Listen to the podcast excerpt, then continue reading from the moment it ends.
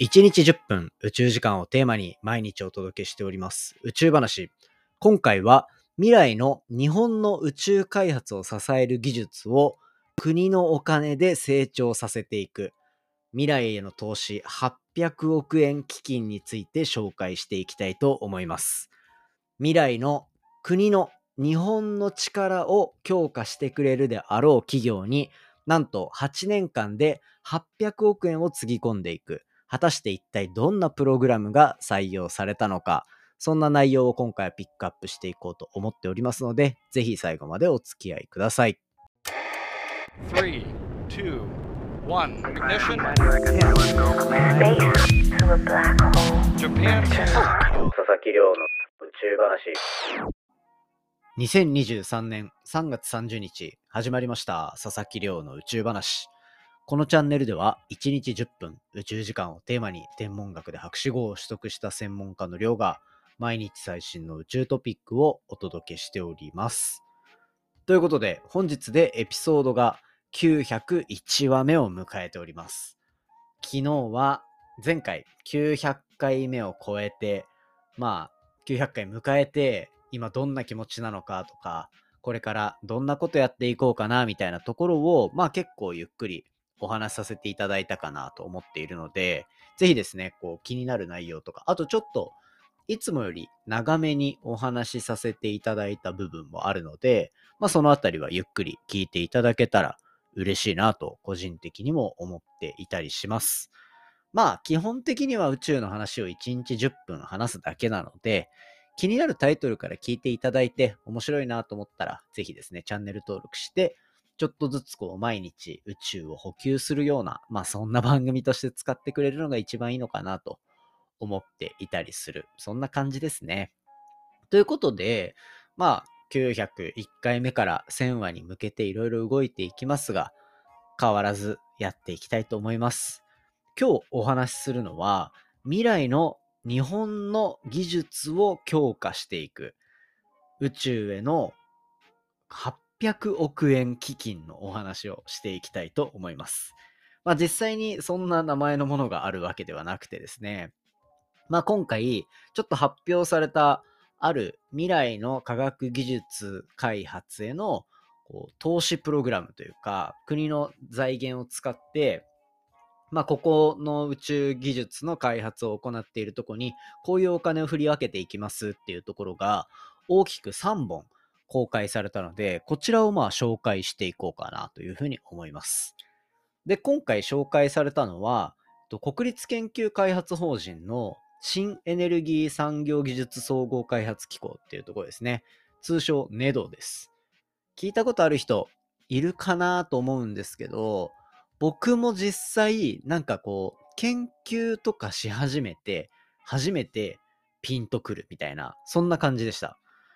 ね、これ、ネドっていう言葉聞いて、ピンとくる人は結構、いろいろお世話になってる人が多いんじゃないかなっていうところですね。で、ここ、何をしてるかっていうと、日本国内って結構こう、宇宙開発に限らずで、科学研究とか、まあそこから応用されるあの技術とかそういったところをどんどんどんどん成長させていくために税金の振り分け先っていうのをいろいろ決めていったりする期間が、まあ、いくつかあったりするんですよね。有名なので言うと、やっぱり日本、えーと、学進って呼ばれるやつですね。学術振興会であってるはずですね。はい。で、これまあどういうところで使われてるかで言うと、主に科学研究、研究者が科研費、科学研究費って呼ばれるものを取得する先が、この、あの、日本学術振興会っていうところですね。まあ、例えば宇宙分野でもそうですけど、こう大学院生が博士課程に進むときに、月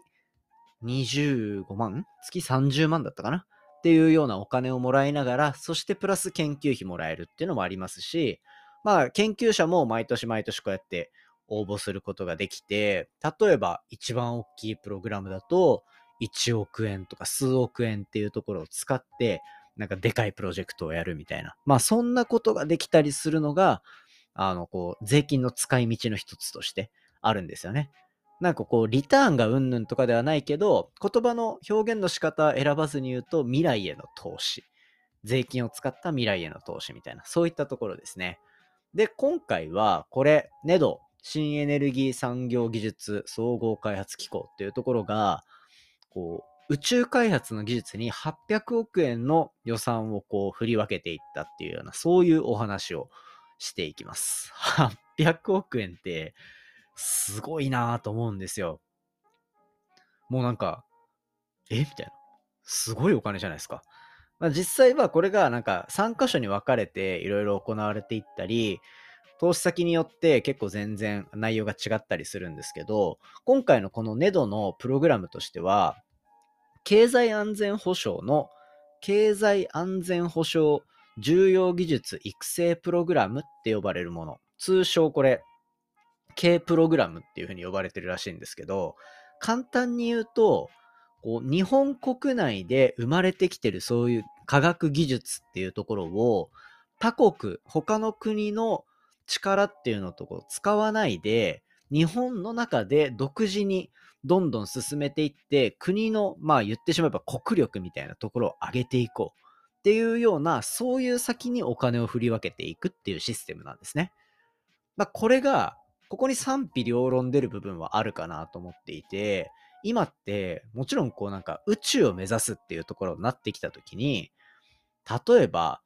うん、外資の力、日本国内だけでできた技術を使うんじゃなくて、とにかくいろんなところ、まあ、各国にす素晴らしい技術を持っている企業とかがあったりするので、そういった国際連携とかっていうのを通して、いろいろ話を進めていって、一個のこう事業をやっていくっていうのが、まあ結構定石的になっているというか、まあ別に宇宙開発に限らずそうじゃないですか。別に国内でできることばかりで考える必要はなくて、海外のいいパートナーを見つけたら、そのパートナーと一緒に仕事をするっていうのは、まあ自然な流れかなと思っていて、ただこれって、こう国際連携がいい悪いとかっていう話ではなくて、日本の中の国の技術がこうガーッと上がっていくかっていうと、そういう目線ではちょっと微妙な観点っていうのも残るわけですよ。そんな中で、こう、世界的に科学技術だったり、イノベーションっていうところを日本国内で巻き起こして、日本がこう技術的な優位性っていうところを保っていくためのお金の配り方をするっていうテーマで、今回の経済安全保障重要技術育成プログラムっていうところがこう推進されているっていうような、そういう状況みたいなんですよね。まあなんかなんとなく言ってることはわかるじゃないですか。あの、もちろん、海外と組んでるところがいい悪いとかって話ではなくて、日本国内で、日本国内の技術をガンガン高めてくれそうなところになるべくお金を振り分けたいっていうプログラムを作りました。っていうところで、まあ、安全保障の面で、そういったところのお金の使い方をしていくというところになってるんですね。まあ、これ、結構面白い観点だなと思ってて、さっき言った、科学研究費とかっていうのは、あんまり多分そういう観点って入ってないんですよ。うんと、僕が NASA で研究させてもらった時も、実はこの科学研究費みたいなのを自分で取得して、いわばこう、研究していく上で必要なお金っていうのを確保して、あ、僕こんだけの予算持ってるんで、ちょっと NASA の席置かせてもらっていいですか？みたいな感じで NASA に行くっていうことをしてたんですよね。これって、日本から国からお金をもらって、NASA に研究しに行くわけじゃないですか。で、この形で NASA に行ってる研究者ってめちゃめちゃいるんですよ。つかむしろこれしかほぼ方法はなくて、他にもまあちょっと方法はあるんですけど、大方こんな感じで行くんですよね。まあこれ NASA って国の研究機関だから、正社員になるイコールこれ公務員なんですよ。なので外国人がこうすんなり入っていけるような、あの正面からだとそういう環境はなくて、こう周りからスッと入っていくみたいな、そんな感じで行く人が多いので、まあ、元 NASA っていうのを聞いたらなんとなくそっちなんだろうなっていうのを想像しながら聞いてくれるのがいいんじゃないかなと思うんですよ。まあそんな話はさておきで、今の話をまとめると、お金を日本の国からもらって自分のこう科学者としての技術っていうのを高めるために海外に行くんですよ。これは別に悪く悪いことではないけど、まあ技術力が少し漏れるみたいなところの危険性もあるじゃないですか。そういったところは今回、こう、スコープの範囲外ですっていうところで、国内の技術力をガンガン上が上げていくっていうような意味合いみたいなんですよ。まあ、それで、まあ、そうしたらまあ、800億円っていうのも、まあ、もちろん、他にいろいろお金を使いましあるっていう話はありますけど、まあそういったところにお金を使えるっていうのはすごい面白い部分かなと思うんですね。で、そんな感じで今回、ネドのこの K プログラムっていうところに採択された事業っていうのがまあ大きく3つありますね。これ1つが、こう、まあ日本って海に囲まれていて、漁業とか、まあ海の上の環境っていうのをなるべく把握していく必要があるっていう国じゃないですか。そういったところで、こう、船舶向け通信衛星コンステレーションによる海洋状況の把握技術の開発と実証っていうところ。まあこれ、簡単に言うと人工衛星たくさん打ち上げて、宇宙空間からこう海上にいる船の状態っていうのをちゃんと把握してあげましょうっていう、そういうプロジェクトですね。で、そこで把握したものをデータベースとかプラットフォームに落とし込んで、まあ、他でも使えるような状況にしていったりとか、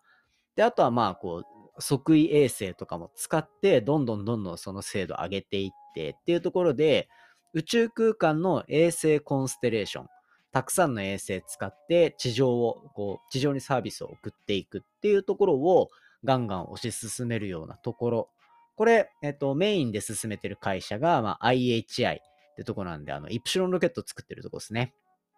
が、えっと、選ばれていて、ここに、配られたお金が、まあ、今後8年間、2022年度から2029年度の8年間で147億円っていうところの投資になってくると。すげえっすね。147億 ,7 億円か。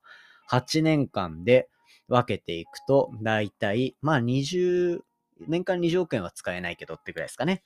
18億円ぐらいっていう形になると、まあまあでかいですよね。18億円売り上げ上げて、で、利益か、利益上げ、売り上げか、売り上げ上げて、で、それを研究開発費に回すっていうとこってやっぱ結構大変だと思うので、そういったところで言うと、まあなかなかすごいプロジェクトですよね。で、もう一個、三つ選ばれたうちのもう一つ、これがやばいです。600億円。ね、600億円もぶち込んで一体何をするのか。っていうところで言うと、これは光通信などの衛星コンステレーション、また衛星コンステレーションですね。の、えっ、と、基盤技術の開発と実証に関する研究開発っていうところですね。これはもう、まあ今結構世界中のトレンドになりつつあって、どこが覇権を掴んでいくかみたいなところの衛星の光通信ネットワーク。これあの、準レギュラーのヒロに出てもらった時にも詳しく話してもらいましたけど、まあ、人工衛星、データを無駄にしちゃうっていうような、その結局、今の通信技術だと、地上に下ろす、ま、データを下ろす時間っていうのが限られていて、人工衛星のデータ全部使い切れないっていう、かなりもったいないことになってるっていう話を、まあ、ちょっと前のポッドキャストとかでもしてきたと思うんですよ。で、それを解決してくれるのが、じゃあ、中継用に光光通信できるネットワーク作っとくよ、みたいな。ていう、いわば宇宙空間のインフラみたいなもんですね。これを作っていって、まあ宇宙空間のデータを一回かき集めて地上にどんどん送ってあげるよみたいなところです。そうする、そうすると、こう光通信衛星のおかげで大容量の通信だったり低遅延のデータ通信っていうところが、まあ、できるようになってくるっていうところを、まあ、これをこう海外の力を使わないで国内の技術だけでやっていこうっていうところで、まあ、株式会社スペースコンパスっていう会社を中心に国立研究開発法人の、えーと、情報通信研究機構 NICT とかアクセルスペースとかあとあとは、えーと日本電機とかそういったところを使ってえっと、組み合わせていろいろやっていくっていうところで、これ8年間で600億円と。やばいっすね。まあだからどれだけこれが重要で、今後国のパワーとしてあの必要なのかっていうところが見えてくる部分かなと思うんですけど、それにしても600億円はすごいな。はい。まあそう思いながらやっていきつつ、最後ですね、もう一つ選ばれたのが、これ発表する順番が悪かったかな。3つ目、これ50億円の投資をされるっていうところで、あの投資っていう方、まあ別にリターンはないけど投資ですね。一応未来への。っていうところで、えっ、と、高感度の、えっ、と、赤外線センサーの開発とその実証実験っていうところです。これは株式会社、えっ、と、ジェネシアっていうところだったりとか、あとはまあ住友電機工業、あと浜松オトニックスっていうそういうセンサーとかを作るのにものすごく強い会社があって、僕もあの宇宙開発いろいろあの自分のね、衛星打ち上げようみたいになった時のセンサーとしてめちゃめちゃ調べさせてもらったりとか、まあそもそもあのカメラ使わせてもらったりとかっていうのもあるぐらい、まあすげえところが、えっ、ー、と、タッグを組んで、まあ人工衛星だったりドローンとかに載せれるような、あの、高性能のカメラですね。赤外線カメラっていうところを載せられるように、じゃあそのセンサーを開発していきましょうっていうような、まあそういうところになってます。まあここら辺をとにかく日本国内で自分たちの国力をガンガン上げていくっていうところを目的に、ネドがこう800億円合計でお金を振り分けていくっていうところを決めましたので、これからここら辺がもしかしたら日本の宇宙開発の根幹になる部分、日本の中でも日本だけの技術で日本の力を強くしてくれそうな会社がここっていうような、まあ、そういう目の付けことところかなと思っているので、ぜひですね、これからどんな感じで見ていくのか楽しみなところになっております。まあ、宇宙系のこうスタートアップって結構海外と協力して動いていたりする部分もあるので、まあそういったところとどうバランスをとっていくのかっていうところ。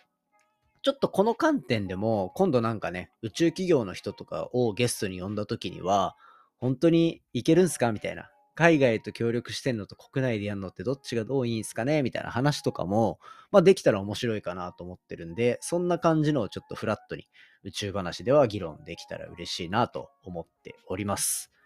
そんな感じで今回は以上にしていきたいと思います。まとめると800億円の未来への投資っていうところで、ネドがスタートした経済安全保障の重要技術育成プログラムについてお話しさせていただきました。今回の話も面白いなと思ったら、お手元の Spotify アプリでフォロー、フォローボタンの下にある星マーク、ぜひフォロー、あの、レビューよろしくお願いいたします。